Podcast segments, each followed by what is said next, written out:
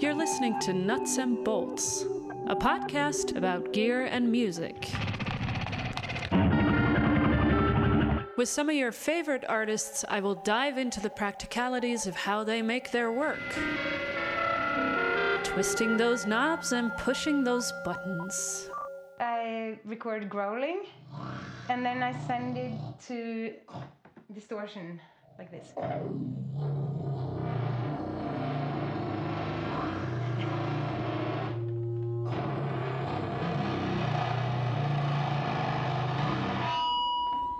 Because I think that is very pretty.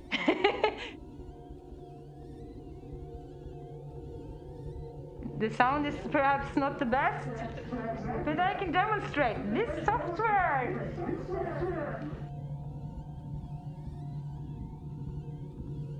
This uh, baby on stage, I get a lot of questions.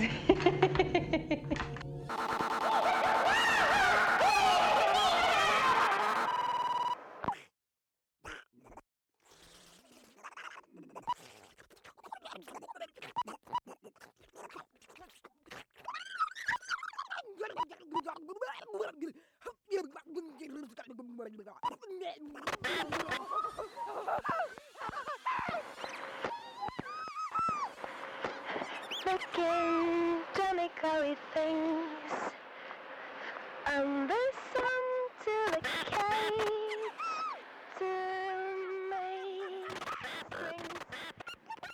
Composer Maja Ratkje has had her works performed by numerous soloists, ensembles, choirs, and orchestras. And her own work as a performer, whether solo or with groups like Fe-mail and Spunk, as well as her involvement in the birth of the All Ears Festival in Oslo, has gained her additional notoriety.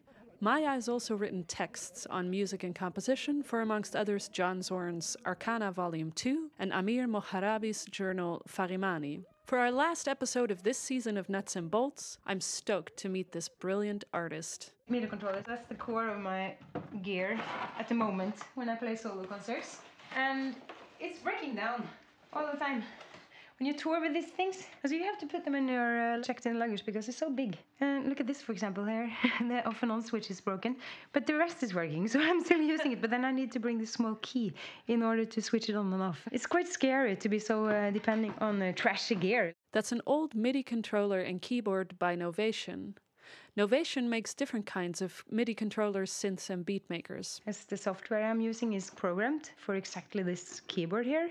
I've been so used to handling it. All the knobs and keys that you see here, they have an exact task. So I'm depending on it, and that is that's the love-hate uh, relationship. And also out of production, of course, because it's old. So I found another one, uh, a used one, on the internet markets. So I have two. That one is also broken, but it's broken in a different way. So also, as all my uh, solo concerts are uh, improvised, it's not essential that everything works all the time because I tend to to change my setup for each concert. I just uh, make new settings and I make new samples and I start from scratch each time. But it is the gear that I choose to bring in a concert that defines the frame for what I'm going to do that concert. It's important to use gear that uh, I can improvise with intuitively, so I don't need to think too much when I perform because uh, as I improvise, I need to be able to decide really, really quick what to do. And also, I need to be able to handle many layers in the music at once, as I don't wish to make one dimensional, boring music. Maja is building up her life setup in her studio. This is the point where I'm most nervous before a concert when switching the gear on. It's so many things that can go wrong, and that's also why I'm trying not to depend on the computer software. I also bring uh, a lot of analog gear when I play a solo concert because that doesn't fail. It's always reliable. So, for example, I have some oscillators. It's like things you can buy online, custom made things with knobs and faders, things that create sound. I'm also very fond of um, analog tapes.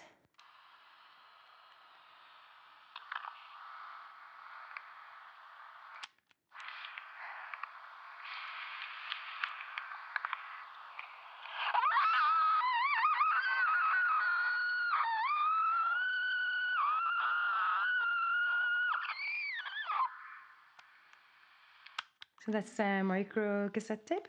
It's just me screaming into the tape, and it uh, generates a very beautiful distorted uh, sound. Marie-Hervé Horn talked about tape distortion two episodes ago, which you now hear on Maja's mini cassette recording as well. In short, tape works with magnetism, sound is stored on a magnetic tape and played off by a tape head. The tape has a saturation threshold, which is its maximum magnetic potential. When the input signal hits that threshold, the tape cannot be polarized any further, and as a result, the signal gets compressed and distorted. It's sort of trapped in there, and that has a very distinct sound. You can also change the speed when you play back from this thing. Go on, tell me about Miss Skrupp. Well, you boy. Of We see shall be lifted nevermore. I'm reading a sound poetry piece that I recorded for my first album, and sometimes I can bring that in uh, in a solo set as well. It's quite random where in the sound file it is when I push play. so that gives me something to play with. As where most of my digital gear is not so random. I'm supposed to be able to control everything perfectly. But it's good to have something that speaks back when you play solo because sometimes you feel like you get stuck in your own aesthetics. I released a digital CD once, which is called Tape, which is just recording from one of the tapes that I've been using in a small dictaphone uh, tape. It's like this cut and copy piece but that's just due to the many overdubs and recordings that I've done and then played back from over the course of many years of concerts, where I record something during the concert and then I play it back in the next concert. And there's all these funny little snippets of things being recorded on it, like field recordings or something that I just record on the way when I'm sitting uh, in an airplane being bored or uh, whenever. like a patchwork, but not so tidy. it's like you can't predict any pattern in it. you can also find it used a lot in the first solo record that I made, which is called Voice. I notice a pattern here of working with chance. Mm, it chance uh, versus control. As I am a control freak by nature, it's very good for me to improvise with the other musicians because they give me that chance that you uh, don't know what they're going to do. And then um, that challenges just your own view on things and also my own aesthetics that I have to adjust to that. If I play solo, then I don't have that coming from someone else, so I need to generate that myself to get the same situation. So the cassette tape is perhaps a good accompaniment there. We get back to Maja's analog toys. You see, there are different oscillators. I collect them actually. I bought them in flea markets, technical flea markets. Uh, here's another one. It's a big Russian one I found in the market in Riga. It just does the sine wave. Here is the first drone commander that I ordered. They're built by a guy in Texas, so it's possible to find them online. There's also many people who have this. Very pretty. It's the Grendel drone commander. It's built into an ammo box. How cool is that? I Put this uh, baby on stage, I get a lot of questions. The drone commander was made by Eric Archer of Rare Waves in Austin, Texas. Whereas this project has been discontinued, they're still making similar ones. Works like this.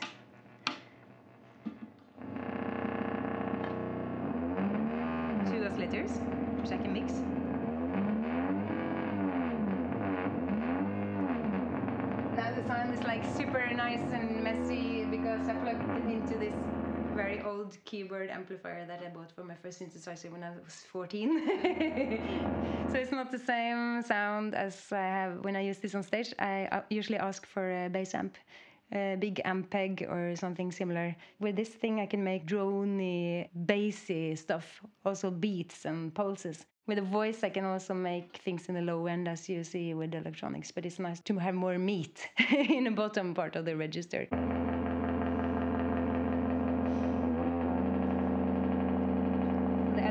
Creating. You also have the pulse.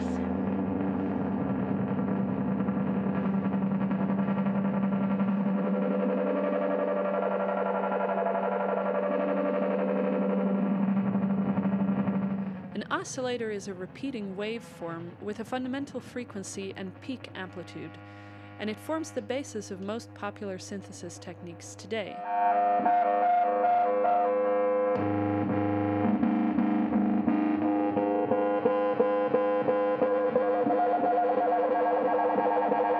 So it's the LFO and the pulse that create the beats that you hear. But the sound also creates beats if you have two frequencies that are really close to each other. An LFO, or low frequency oscillation, is an electronic frequency which is usually below 20 Hz, very, very low. It creates a rhythmic pulse or sweep, which is used, for example, as an effect in synthesizers. Interference, however, is when two pitches, for example, when they're almost at the same frequency but not quite, start to interfere with each other's vibration, which creates a pulsating effect. I just love to have this very much alive instrument along with a with a digital gear. I'm not an analog freak, neither am I a digital freak. And the mix of uh, resolution I have in the different kind of gear I use is uh, extreme. Like from really really crappy microphones to high-end microphones and high-end technical gear, and then like some really really lo-fi stuff next to each other. This um, wish to have uh, many layers in music uh, with different extremes and, and, contrasting elements that drives me to, to select this, these very different things.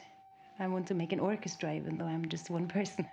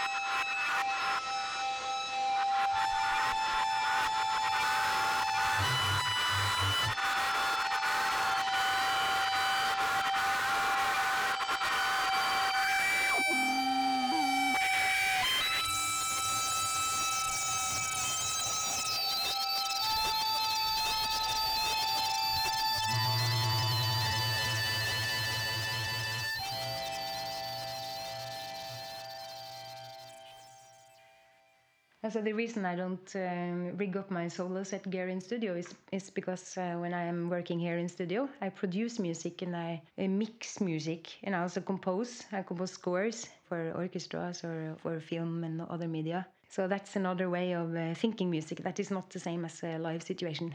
And the gear that um, I play with when I play solo, it's not the same gear that I use when I make music in studio. So I have what you call in Norwegian many legs to stand on. I do so many different things. But technology is uh, something I'm involved in in all the ways of making music. Also, when writing scores, I'm using notation software and playback uh, devices to check that I'm writing the right pitches. And for mixing, I'm using Pro Tools I also mix in 5.1 in surround, which is uh, nice when you want to make music for uh, films or installation. And I'm working with many channels also. Then I can also rent in smaller speakers. But mainly I produce electronic music in stereo. So I mix and even master uh, my own records. And also sometimes I also do that for uh, other people. Pro Tools is the DAW used in most professional recording studios. Although, as previous episodes have shown, many different DAWs circulate amongst the general musician population. Maya continues plugging in her gear, and I notice that she's using an RME Fireface to connect her vocals to her computer. These are very compact and sturdy interfaces. This sound card is RME. I've had many versions of that. There's a couple of more over there. You actually have uh, eight inputs. You have four balance inputs here on the back side and then you have two uh, microphone cable inputs. But uh, that one is uh, very stable. It's also um, nice to know that it's possible to fix it if it breaks down because the company who makes them they are very proud of this machinery and how stable it is. So if you are unlucky and something is broken you can actually have it fixed and shipped back. So i hate throwing things. I'm a collector also. I even collect cables that don't work anymore. how silly is that? it's like I think, uh, well, maybe one time I have time to fix them and they just stay in a drawer. mm. I also like to make contact microphones, and then I need some extra cables so I can use, for example, half of a cable that doesn't work. Here is a contact microphone on this thing. I'm using this as a trigger into the sound card, which goes into the gear. I can also use it as an instrument, but now I'm using it as a trigger. It's a speaker that you find in postcards that makes sound and you just turn the speaker the other way around. We'll get back to that speaker turning into a microphone phenomenon later, but a contact or piezo microphone, as they're also called, is a microphone that receives and derives its audio signal from mechanical vibration, meaning vibrations moving through objects instead of through air. They tend to look like a round plaster on the end of a cable. Uh, I ordered them I got uh, a lot of them through a friend of mine who also makes these kind of things. Mm. There's many people who make these things. And then you attach them to a cable with one part here, and the inner core goes to the center. So then that creates a microphone, and when that is in contact with the surface, like all these things will be amplified. Now this looks really messy because it's old and it's broken and all that, but you see how it's done.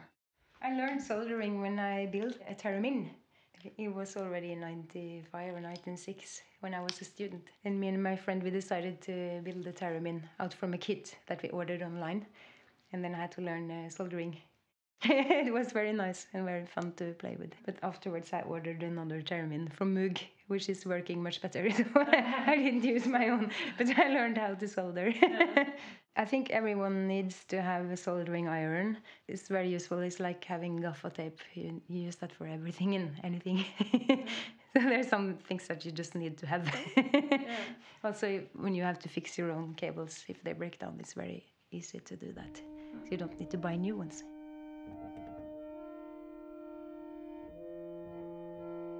So much of our musical gear is mechanical, pedals, cables, synthesizers, modules, microphones, etc.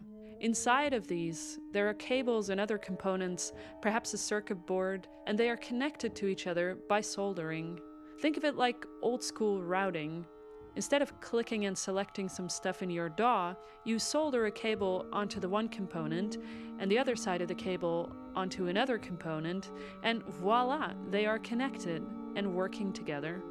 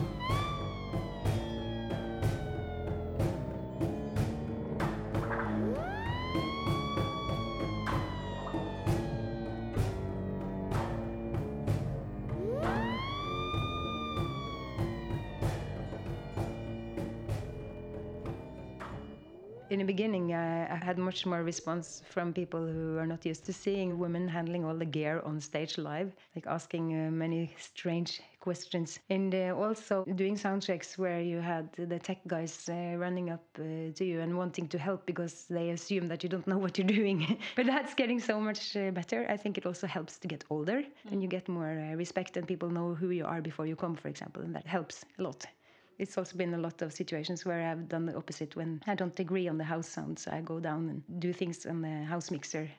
And uh, that is not always very popular, but that is also very necessary sometimes. I find that it helps to say something technical when I'm rigging up. If I suspect that tech guys at the venue don't think I know what I'm doing, if I just say something about frequencies or uh, using some mixing terms, then uh, I get them on my side and then we can work much better together. Then they get less nervous as well because it takes a long time to rig and they don't know what they're getting until I send them a stereo signal out. I also ask for a bass amp when I'm performing because I like to plug some of the analog gear into bass amp to have a more nice and analog distorted sound from that. And the tech guys also very often ask for the guitar. So where is the guitar? no, I don't have any guitar. And they continue asking about that for a long time. Like, but what are you going to do in the amp? No, uh, you'll see. Just wait and see. I'll show you. So when they hear this boring oscillator in the end, it's like, ah. so that's what you're gonna do with the amp, okay? And I must say, like, in 90% of the times, it's a very nice experience and I get uh, good friends with the tech people at the venues. I don't travel with my own sound technician because uh, my output is very simple. It's uh, stereo or quadraphonic out from the sound card or from the mixer, and then one line for the amp, and that is all. And uh, I'm doing all the EQ from uh, from my side, so I don't really need to have a sound person with me on tour. That would be also very expensive. So uh, I'm really, really depending on communicating with uh, with the local technicians when I play. We get back to Maja's setup, looking at the software she's using. Reaper is a mixing program, but I'm using it to control different parts and programs and apps, plugins simultaneously. So I'm using the mixer in Reaper to uh, do many things. Like I can steer the signal from the voice here now. I can route that to a program which I control with Innovation or a program that I run with this thing. Mainly two programs that I use here that uh, are both custom made by a friend of mine in Trondheim. Øyvind Brandsegg. One is called Hadron and one is called sampler. So, so, we don't have a name for it. It's a looper that I started working with uh, like 15 years ago where I'm sampling my voice, but it's not as simple as on a loop station. It's, it's, very many more possibilities to, to have something played back, which is not only repeating something in a, in a metric pattern. And the hadron is um, more similar to granular processes where you take parts of the sound and you repeat it and make tails of the sound uh, so focusing on different parts of the sound and mixing between sound fragments, for example. Besides the Novation MIDI keyboard, she also uses a Control Freak MIDI mixer, a very simplistic piece of hardware, simply with faders on it, which move the volume faders in your software on the computer, in this case Reaper. Yeah, because I'm not uh, touching the computer at all when I perform. I don't want to look like someone who is struggling behind that screen because um, for me, like playing is a very physical thing. That's why I need the MIDI controllers. I'm a keyboardist from before, and I like to play and create sound that correspond to the movement, and I can't do that on the computer. So you see the faders now on the screen, they are moving because I'm moving things here. Next, Maja demonstrates the sampler slash loop station plugin.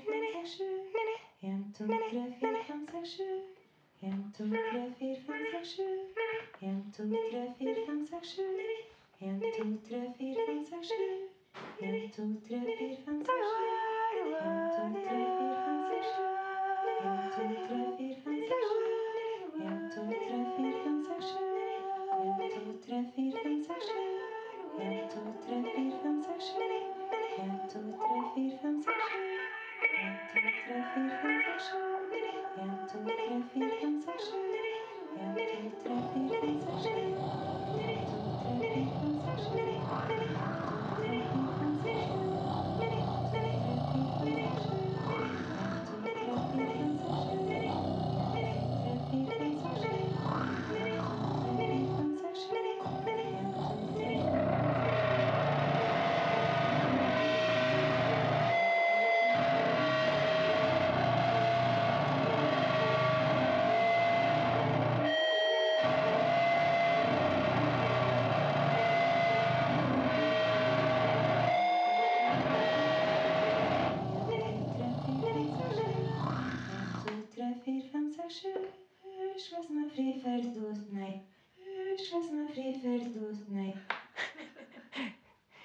This is how it works. I can sample in uh, real time and I use the keys to do that, so it's very intuitive. I can turn the samples backwards if I want in an easy operation. I can also put them after each other. Eins, zwei, drei, vier, fünf, sechs, sieben. Eins, zwei,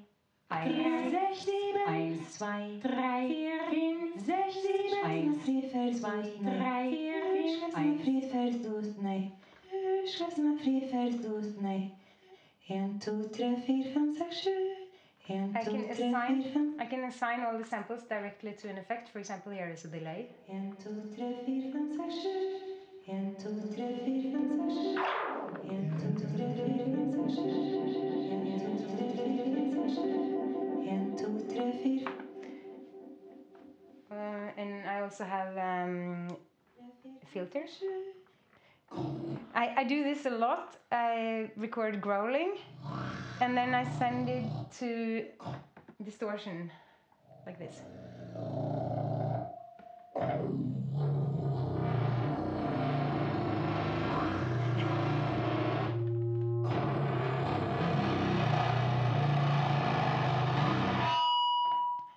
Because I think that is very pretty. and then I sing solo on top of that, for example. The next program needs another microphone. And I lent out my other vocal mic. But as I told you, when you make contact microphones, it's actually speakers the other way. Which is the same with headphone. You can use that as a mic too. It turns, so the input and output, it switches the signal direction. Hello? Hello? Hello? The sound is perhaps not the best, but I can demonstrate this software. So, yeah, who knew? I did not. Uh, you can make microphones out of headphones and vice versa. Basically, the speaker cone can act like a giant microphone diaphragm, and the other way around, the microphone diaphragm can act like a tiny speaker cone. The rest you can find on YouTube. This is the hadron. Do,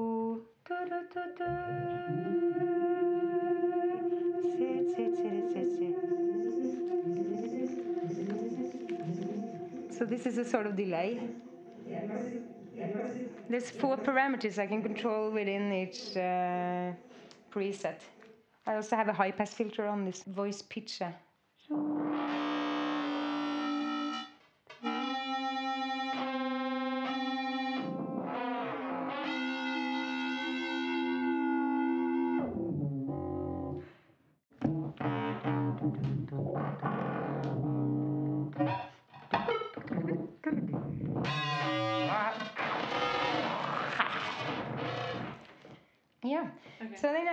Everything at the same time and it becomes multi-layered.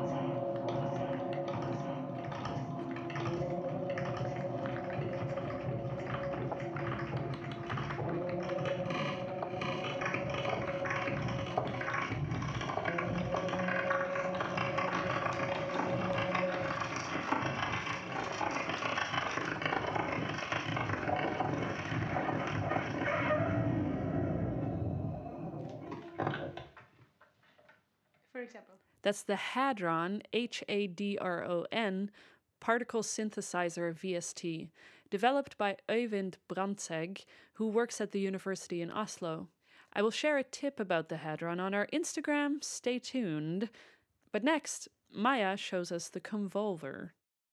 This software is made for um, for people to affect each other's sound while playing live. So if you have two people using that live, you take the frequencies from both the sounds and make a new sound. I'm using this here with the contact microphone in. So this sound now will be triggering the sound I just recorded with the voice.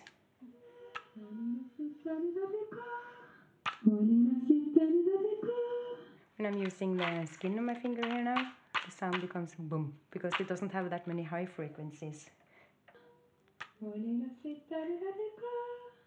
And then check what happens if I use the nail instead. Like this. It's much more high frequencies when I'm using a high frequency sound to trigger the other sound.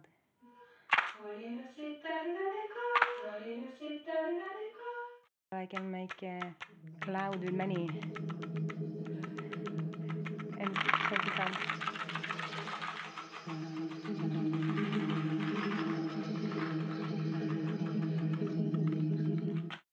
It's also the newest addition to the gear, so uh, it's also fun to use it when I play with other musicians and I take snippets from their sound and change it and add it onto my own sounds. So it's quite blurry sometimes what is produced by who in a concert. It looks as if Reaper is especially suitable for this kind of usage. Looking at the VSTs featured in handy separate windows with nicely streamlined design, I also see more and more people using Reaper for exactly this uh, purpose. I think it's because it's very quick and easy to use. Also, if you want to swap around with things, and as you saw here in the routing, you can route anything to anything like really intuitively and quickly, and uh, quite reliable compared to many other things. At this point, I cannot be surprised by anything anymore, so I ask Maja whether she knows how to write software.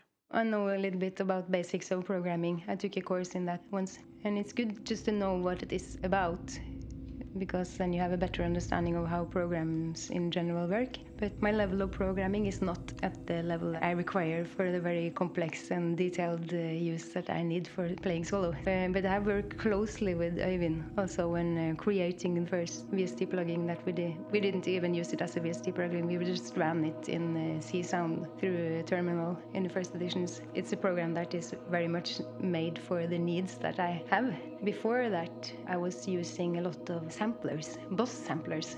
And I needed to have more than one and able to achieve the same kind of complexity that I wanted. and it got more and more complicated. And, and then I decided to contact uh, who I knew were deep into this, to see if I could have everything just fit into one computer, how much easier that would be. But here again, you see, it's expanding as well, so I don't think the amount of gear is becoming less.